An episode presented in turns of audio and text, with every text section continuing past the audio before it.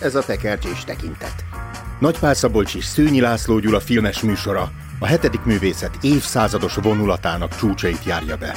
Derűvel és lelkesedéssel, szeretettel és bírálattal. Mindvégig azt tartjuk szemünk előtt, hogy tekercs és tekintet találkozásában megszülethessék az életváltoztató filmes élmény. Nagy tisztelettel és szeretettel köszöntjük kedves hallgatóinkat. Ez a Tekercs és Tekintet. Én Nagypál Szabolcs vagyok. Én pedig Szőnyi László Gyula. Orson Welles aranypolgáráról fogunk beszélgetni. 1941-es film.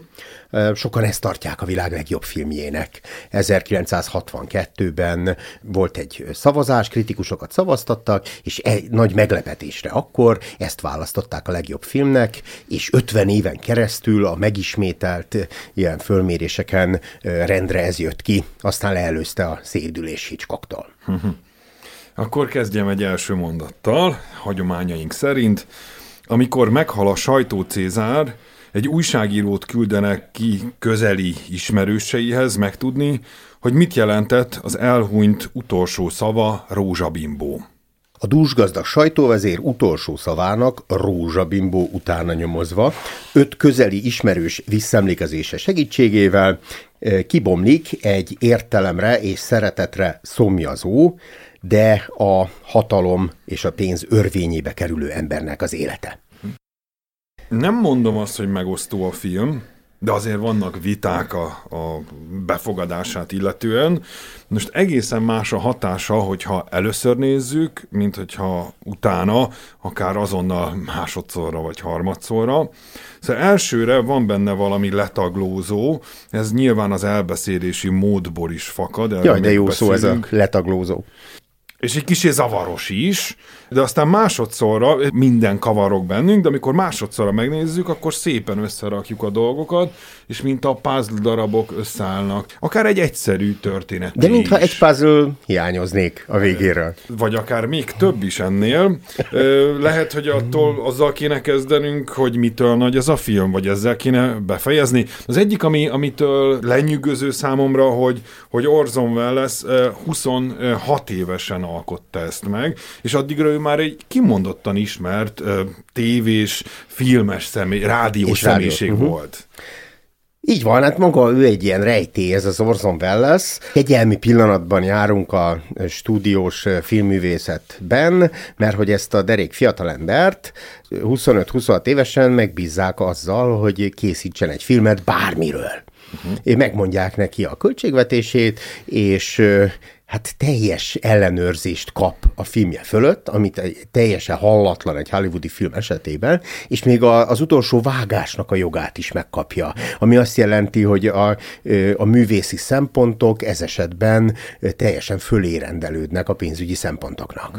Nem tudom, hogy a főhős és Orson Welles gyerekkora között volt-e párhuzam, minden esetre az ő édesapja feltaláló édesanyja zongoraművész, édesapja alkoholista, nem sokára elveszíti édesanyját, tehát gyakorlatilag 9 évesen az anyját veszíti el, 15 évesen pedig ezt az alkoholista édesapát, és aztán egy bizonyos esetben kalandos élete van rengeteg utazással, a Hollywood és a New York között, illetve Amerika és Európa között ingázik. Van egy híres rádió műsora, ahol ö, arról van szó, hogy földön kívüliek megtámadják a földet, és amikor ezt leadták először, akkor pánik tört ki Amerikában, mert annyira élethű, meg hihető volt ez az egész rádióműsor. Ezt médiaórákon szokták egyébként tanítani ezt a világok harcát, és mennyire hatása alá tud kerülni az ember, meg az emberi tömeg a, a tömegkommunikációnak.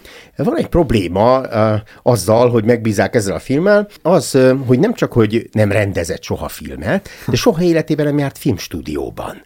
Úgy uh, adják neki ezt a feladatot, hogy teljesen tapasztalatlan, teljesen zöldfülű. Később, amikor fagadják az interjúkban, hogy mitől olyan zseniális a film, akkor ő ezt válaszolja, hogy ez a, a merészségnek egyetlen oka van a tudatlanság. Na most a másik probléma az az, illetve hát ez kérdés, ez a tudatlanság probléma-e, mert például a, az operatőrnek kimondottan kiadja ennek a Greg Tolannak, hogy, hogy, hogy tervezze meg, kísérletezzen, legyenek kamerapróbák, és, és ez a kísérletezés, ez, ez működik a filmnél, illetve van, aki szereti ezt benne, van, aki meg nem. Sőt, még érdekesebb, ahogy ők összejönnek, mert maga Toland jelentkezik Wellesnél, hallja, hogy megbízták egy filmmel, és ő jelentkezik, hogy használja őt a filmjében. És pont ezért jelentkezik, amit te is elmondtál, hogy abba reménykedik, és igaza is lesz, hogy szabadon kísérletezhet, nem köti a bevett stúdiós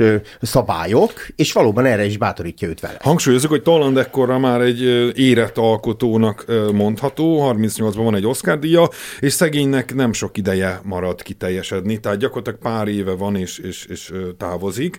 És akkor lehet, hogy érdemes lenne beszélni arról, hogy itt, itt egy nagyon komoly harc indul be a filmet illetően, jaj, mert jaj. hogy a főhős egy, egy, egy valóságos újságíró, újságkiadó tulajdonos, aki létrehozta Amerikában, az egyik létrehozója volt a bulvár újságírásnak, hatalmas kiadóvállalatot hozott létre, beszállt a politikába, kormányzó szeretett volna, de veszített, szította a közhangulatot a spanyolok ellen, és ez háborúhoz vezetett, és megépített egy óriási kastélyt, egy luxus kastélyt, amit mai napig az egyik legfontosabb látnivaló Los Angeles és San Francisco között. Picit finomítanám annyiban, hogy maga Hearst, akiről eddig beszéltél, ő azt érezte, hogy főként róla szól ez a film. Hát de van egy-két egybevágó Van, részlet. van igen, de vannak más részletek, amelyek más sajtócézárokkal vágnak egybe, például az opera karrier az egy teljesen más emberre illik, sőt, akár önironikusnak is vetjük a filmet, mert magának Orson Wellesnek a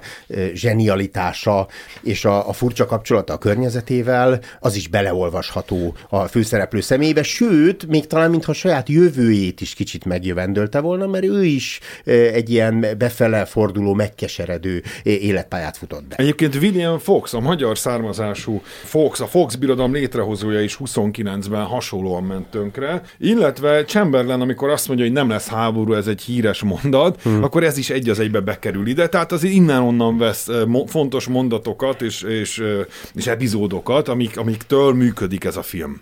A Hearst, a, akit emlegettünk, ez a sajtó Cézár, ekkor már 70 valahány éves, és ő nagyon a szívére veszi ezt a filmet. Ő azt akarja, hogy ezt semmiképp sem mutassák be. Nem csak önmaga miatt, hogy mintha ő tűnnék föl rossz színben, hanem van egy ilyen szerelmi viszony, szerelmi szál a filmben, több is van, de a, egy olyan szál, amely az ő életével párhuzamba állítható, úgyhogy ő beindítja a teljes sajtóbirodalmát, részben lejárató sajtókampány, részben pedig a, a film ö, ismertetésének a letiltása, és aztán még egyre mocskosabb trükkök is jönnek, tehát például ö, egy rendőr azt mondja a ö, Orson Wellesnek, hogy ne menjen haza a szállodai szobájába, mert oda rejtettek egy pucér kiskorú lányt, és azzal le fogják leplezni, fényképet készítenek, és tönkreteszik az életét. Úgyhogy nem megy haza a szállodai szobába. És hát a film is bukásnak számított, csak jó pár évvel így van, és csak jó pár évvel később emeli föl a kritika, főleg nem is Amerikában, hanem Franciaországban. A, és Franciaországban is rögös az útja, mert Jean-Paul Sartre negatív kritikát ír róla, és egészen 1947-ig kell várni, amíg André Bazin dicsérőleg ír a filmről. Ő ugye a, a rendkívül hatásos és nagy történetet befutó francia új hullámnak az ilyen alapító atya, és ő ilyen mintaként állítja a francia új hullámnak ezt a filmet. És aztán föl is kerül a brüsszeli 12-es listára hmm. minden idők 12 legjobb filmje közé ha már vitáknál tartunk, még egy vita van 1971-ben, tehát 30 évvel később, arról, hogy ki írta a forgatókönyvet. Most ennek nem megyünk bele a részleteibe. Mankiewicz és az Orson Welles neve is szerepel a forgatókönyvnél, és hát az volt a vita alapja, hogy egyáltalán írte benne valamit Welles. Aztán volt egy úriember, aki végigkutatta az összes felelhető változatot, és megállapította, hogy ez kettőjüknek a lényegi közös mhm. munkája. Uh-huh. Na, mitől nagy film az Aranypolgár? Mindenképpen a szerkezetet lehetne kiemelni, tehát vagy talán még azelőtt is ezt a nagyon tempós, sűrű kezdés, gyors vágásokkal, átfedésekkel, és ha jól emlékszem, ilyen belépni tilos táblával indít a film, és aztán nem sokára utána már következik egy hosszú filmhíradó részlet, és aztán gyakorlatilag az egész filmnek az alapját a visszaemlékezések adják. Úgy, úgy is szokták mondani, hogy fölbontja ezt a hagyományos, kronológikus rendet, Egyenes időrendet, uh-huh. így van, és egy ilyen összetett elbeszélői struktúrát hoz létre a, az alkotó. Például, hogy az időben 1941, aztán visszamegyünk 1868-ban, megint 1895, megint csak 1941, megint vissza 1871, össze-vissza ugrál, és nem csak az időben, hanem az emberek között is, és hogyha másodszorra nézzük, mint ezt már mondtam, akkor összeállnak, hogy ja, tényleg ő volt a második feleség, ja, ő az a gyerekkori barátja, ő a menedzsere. Már maga a között is feszültség van, hogy egy majdnem 10 perces híradó jelenetet látunk, ahogy mondtad. Ez a korabeli híradóknak a stílusában legyártott, hát paródiának is tekinthető részlet. Ez még a, a hagyományos, minden tudó ebbeszélői szempontból mondja el, hogy innen indult, és így halt meg, és közte ezt meg ezt csinálta. Itt közbeszólnék.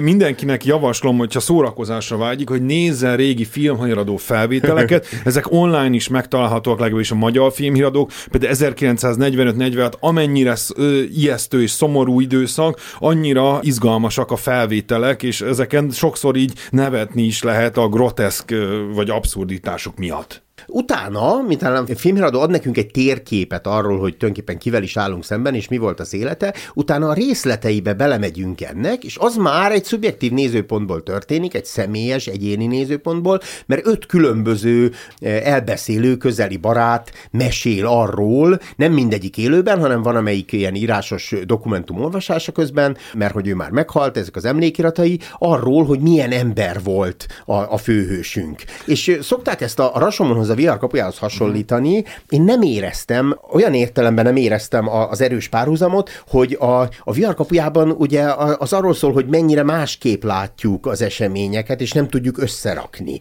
Itt sem biztos, hogy össze tudjuk rakni, de olyan nagyon nagy feszítő ellenmondásokat nem éreztem, tehát itt jobban, jobban összepasszolnak ezek a részletek. Uh-huh vitatkoznék ezzel a térképpel, vagy akkor olyan térkép lenne, amit, amit elénk tartanak, de folyamatosan mozgatnak, és ebből próbáljuk kisilabizálni.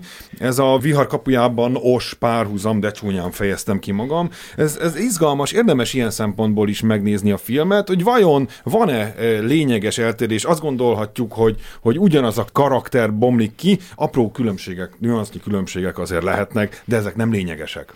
Igen. Őszintén szóval csak fölvetjük, mert még bennem ez nincs végig gondolva, hogy nyilván ez újabb és újabb nézéseket igényel, hogy lehet, hogy mindegyik szereplő az kicsit másképp, más szempontból láttatja. Tehát lehet, hogy nem is dühöngött annyira mondjuk, amikor a második vállása lezajlott, hanem csak a felesége, aki azóta alkoholista lett, az ilyen rossz indulatán állatja őt be. Most csak mondtam egy példát. Vagy ott van az egyik legjobb barátja, aki bizonyos részeknél ő kimondottan egy már-már egy údás egy, egy tűnik, de a másik jelenetben pedig lehet az ő élő lelki ismerete, például amikor elküldi, vagy elküldi neki postán azt a nyilatkozatot, amivel az egész pályája elindult. Hm. A operatőrt már emlegettük, szakmázásban nem akarok nagyon belemenni, különösen, mert annyira nem is értek hozzá. Itt a mindig nagyon... a mélység élességet Igen. szokták kiemelni. Vagyis azt, hogy a minden egyes részlete éles a képnek. Nem csak az, ahol történik a dolog, mondjuk az előtérben beszélget két ember, hanem a háttérben is nagyon fontos dolgok történnek. Egyébként a csupasz pisztolyban, hogyha csak eszembe jutott, ha nézzük, akkor mindig a háttérben mennek a poénok. Előtérben ilyen blödli beszéd megy, a háttérben ilyen aknavetőkkel vonul vonulnak el az arab terroristák. Visszatérve a filmre, itt van egy fontos jelenet, amikor a szülők hát ilyen nevelőintézetbe, vagy nem tudom, benlakásos iskolában, ez a jó szó, adják a nagyon fiatal kis gyermeküket, és a háttérben játszadozik a gyermek. És miután a, a, a mély fókuszra van állítva a kép, ezért pontosan ugyanolyan élesen és érdekesen látjuk a háttérben játszadozó gyermeket is, mint az előbeszélgető felnőtteket, és annál szívfájdítóbb ez a jelenet.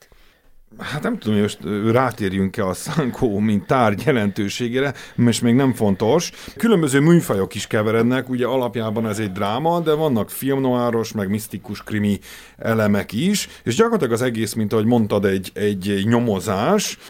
Biztos, hogy a filmet erősé teszik a, a szellemes mondatok, az én nagy kedvencem. Ha nem lettem volna ilyen gazdag, igazán nagy ember lehetett volna belőlem, és nagyon élő párbeszédek is vannak, mondjuk a, a férj és a második feleség között. Ha már idézetek, akkor a száz legjobb idézetbe bekerült a rózsabimbon kívül, amiről majd beszélni fogunk, az is, hogy az öregkor az egyetlen betegség, amelyből nem várod a kigyógyulást. Hmm. Aztán szokták bírálni eleve a filmet amiatt, hogy kimódolt és barokkos, de mondjuk, eh, ami konkrétabb ennél, hogy a többi karakter nincs annyira kidolgozva. Olykor érdektelenek, és van, aki egy picit túl is játszik, mondjuk az újságnak a régi főszerkesztője. Igen, ezt el tudom fogadni. Ugye miután Orson Welles korlátlan ellenőrzést, meg döntési jogot kapott a film fölött, ő igazából hozta a saját színházi csoportját uh-huh. ebbe a filmbe, és a legtöbbüknek ez az első film szerepe. Néha ilyen színházias, vagy korabeli színházias, amit ma már ugye hát talán elavultnak, vagy legalábbis régesnek, furcsának érzünk, színészi módszereit hozta. Minden esetre ekkor ez, ez új szint jelentett a, a filmművészetben. Uh-huh. 20 évvel későbbi francia filmekből ismerős nekem, amikor belenéznek a kamerába. Na itt is ezzel találkozunk többször jelentőség teljesen. Igen, vagy vigyátékokban szokott ez lenni, hogy a poént azt a kamerában nézve mondja az ember, és aztán visszanéz. És van, akit ez zavar, de érezzük, hogy, hogy, hogy itt ennek más szerepe van. Amit még érdemes lenne, hogy, hogy a végén aztán a titkot a néző megtudja, a nyomozó újságíró meg semmire se jut, tehát azt kellett valószínűleg megoldani a Wellesnek, ez egy szerzői film, tehát ő rendezte, a részben ő írt a forgatókönyvét a szerzőtársával együtt, és hát minden részletét egyeztette az operatőri munkának, a díszleteknek, és így tovább. Tehát azt kellett eldönteni, hogy mi adja feszültségét ennek a filmnek, és erre találta ki ezt a dolgot, amit eddig emlegettünk, hogy ilyen furcsa szerkezete van, filmhíradó, aztán átvált öt személyes elbeszélésbe, ezek maguk egy feszültséget teremtenek, és kitalált egy szót, ez a rózsabimbó, amivel kezdődik a film, a halálos ágyán mondja ezt a, a haldokló ö, sajtócézár, és ennek a nyomába eredünk, egy újságíró ered a nyomába, az is nagyon érdekes, hogy az újságíró vagyunk mi, ő ö, ábrázol ki bennünket, a mi kíváncsiságunkat, de ő, őt sose látjuk, az arca mindig így félárnyékban van, ő csak fölteszi a kérdéseket. Hát a rózsabimbóval kapcsolatban nagyon sokat megtudunk az életéről, a végére az újságíró nem deríti ki, hogy mi az a rózsabimbó Bimbó. Uh-huh. Keleti harcosoknál volt szokás, hogy ilyen olyan speciális amulettet kaptak, amiben beírtak egyetlen egy szót. Ők sose nézhették meg, ez őket elkísérte életük végéig. De ki írta bele a szót? A mesterük. Értem.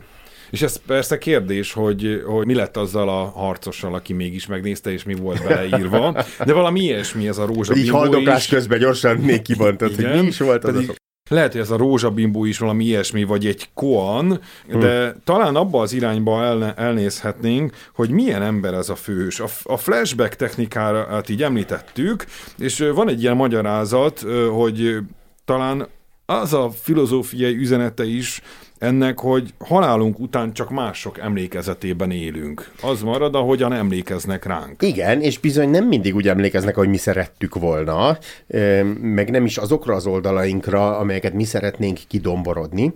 Ez az úriember, ez szegény sorból indul, csak a szüleinek a telkén aranyat találnak, és ekkor úgy döntenek, ezt a, a, a filmművészet egyik legszívbe markolóbb jelenete, legalábbis az én számomra, úgy döntenek a szülei, hogy benlakásos iskolába adják tehát hogy ott kell hagyni a édesanyját, édesapját. E, és ekkor valami megtörik benne, e, egy szánkóval a, hát a gyámjára rátámad, és tulajdonképpen ezzel véget is ér a gyermekkora. A gyermekkoráról többet nem is tudunk meg, mert egy átfolyatja, ez is ilyen új újdonságnak számított a filmművészetben, átfolyatja a képet egy 20 évvel idősebb korára, amikor mit 21 vagy 25 Most van évesen. átjárás, vagy nincs átjárás? Mert ugye ezzel indul a film, és Aha. ezzel zárul. Inkább az a kérdésem, hogy szerinted a főhős jó ember volt, vagy rossz ember? Nagyon buta kérdés, de hát ha egy komoly sistergő vita alakul ki közöttünk. Ja, értem, értem. A Fausthoz is szokták hasonlítani a filmet olyan értelemben, hogy hát jó, jó emberként indul, illetve úgy indul, mint bármelyikünk. De később is a társadalmi igazság harcosa.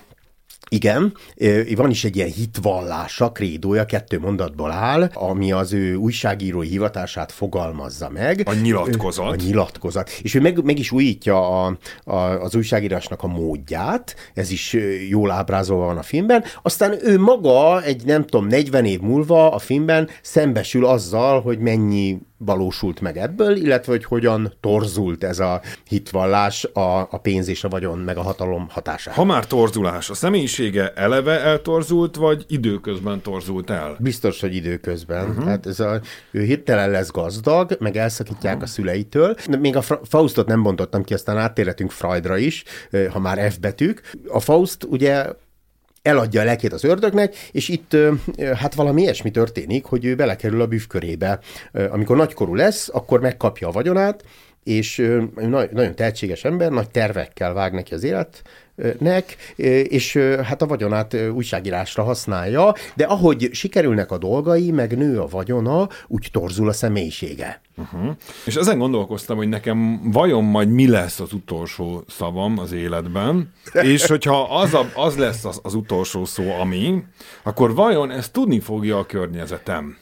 Hogy én miért azt mondtam, és hogy az mi lehet az, és hogy miért azt mondtam. Te tudod, hogy mi lesz az utolsó szavad? Nem. Na, a De más... vajon ő tudta? Tehát, hogy ő erre készült már 25 éve, hogy na majd, ha kihullik a kezemből a hópelyheket ábrázoló gyermekjáték gömböcske, akkor azt fogom susogni, hogy rózsabimbo. Egyébként kérdés, hogy ezt honnan tudhatjuk, hogy... Ez igen kérdés. Egyszer megkérdezték Wellesztől, hogy hát ha egyedül halt meg, mert ez a film egyik mondani való, hogy magányban halt meg, akkor honnan honnan tudjuk, hogy mi volt az utolsó mondata. Azt mondta, hogy ezt ne firtassuk ki. Aha. Jó, hát filmek világában ilyesmi megesik. Na most itt a, az eltorzulásnál vannak olyan szerzők, akik azt mondják, hogy azért az ember mégiscsak eredendően egy megsebzett lény, már kezdve a születésünktől. Három nagyon fontos célunk van, az életben maradás, biztonság, a második a szeretet, és a harmadik pedig a hatalom és az irányítás, és aztán különböző veszélyek érnek bennünket, meg azok,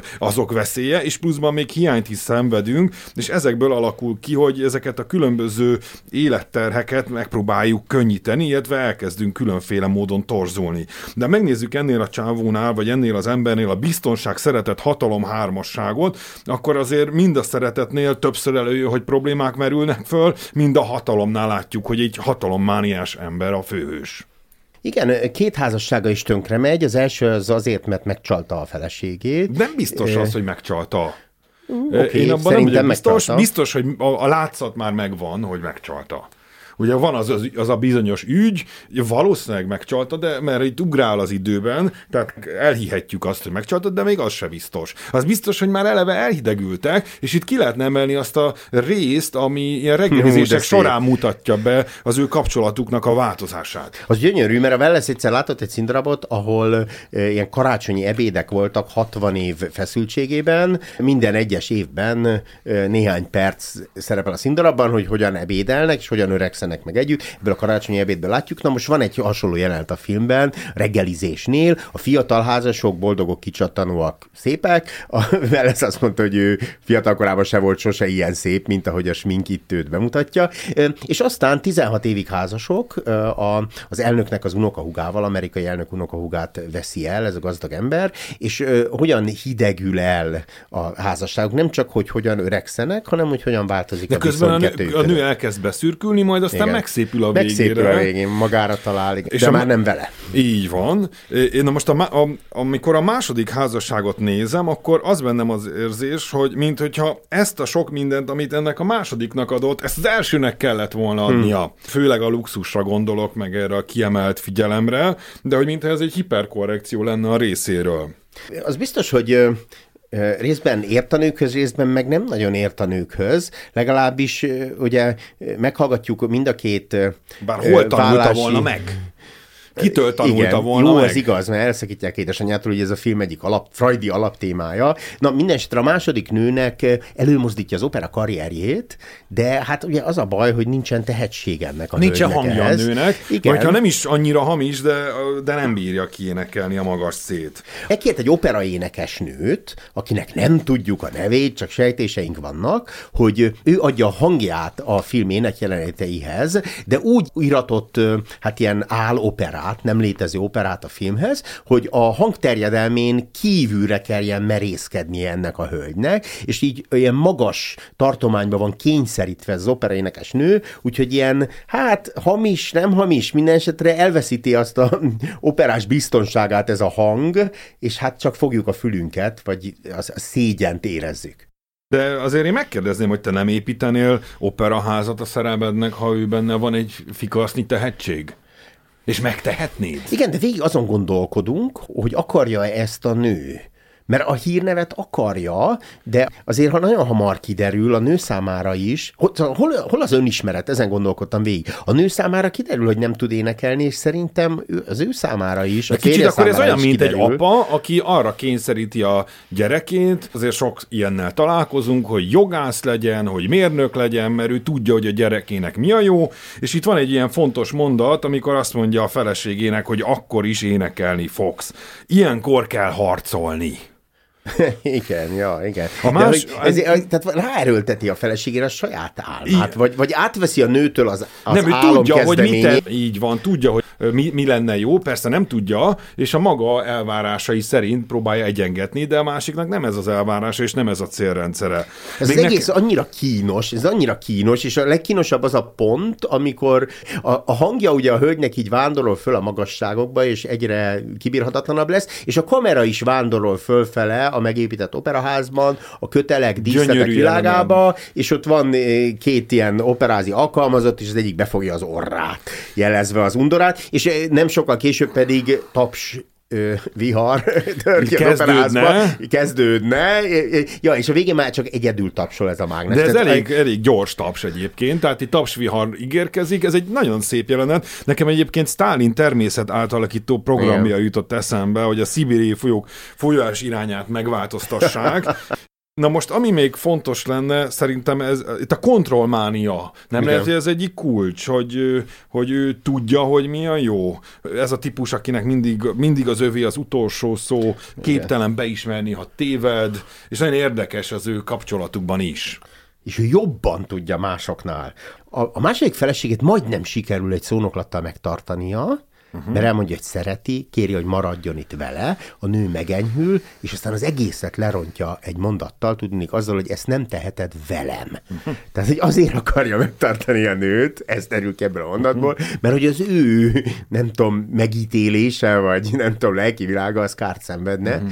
És a nő ezt érzékeli és elmegy, tehát nem önzetlen szeretetről van szó, hanem megint nő van a középpontban. Uh-huh. És akkor ez a szeretet kérdése, hogy, hogy mi miért szeretünk, vagy mi hogyan szeretünk, vagy azért szeretünk, hogy szeressenek. Ugye szokták mondani a görögben a, az eroszt, meg a filiát, meg a, az agapét, de hogy, hogy, hogy itt hogyan lehet értelmezni ezt a szeretet szempontjából. Ő a szeretet mely stádiumait tudja betölteni. Igazából még az erosz se érezzük. Igazi férfi, a második nőnél van némi intimitás. Hm aztán a következő szeretet, ahol meg azt érezzük, hogy, hogy azért ez, a, ez, ez változik a körülményektől, és talán még igazi barátai sincsenek, bár azért körülveszik, de azért megromlik velük a kapcsolat. Jó, de annyiban igazságtalan vagy, hogy itt elbeszélők mondják el, hogy milyen volt az élete Jó, egy igaz. újságírónak, tehát ők nem félek elmondani, hogy hú, de intim volt vele kettesben együtt lenni a nászágyunkban. Ez nem tartozik Végül is a feleség az, az azért kiderül, hogy abból is, hogy részegre iszza magát, és hogy sír, tehát hogy lehet, hogy azért közöttük ott ott több volt érzelmileg. De valószínűleg azért ez egy hűvös ember, nem? Ja, abszolút. A rózsabimban az utolsó szava, és hát lezárul a nyomozás. Azzal zárul le, hogy ez valószínűleg nem fontos.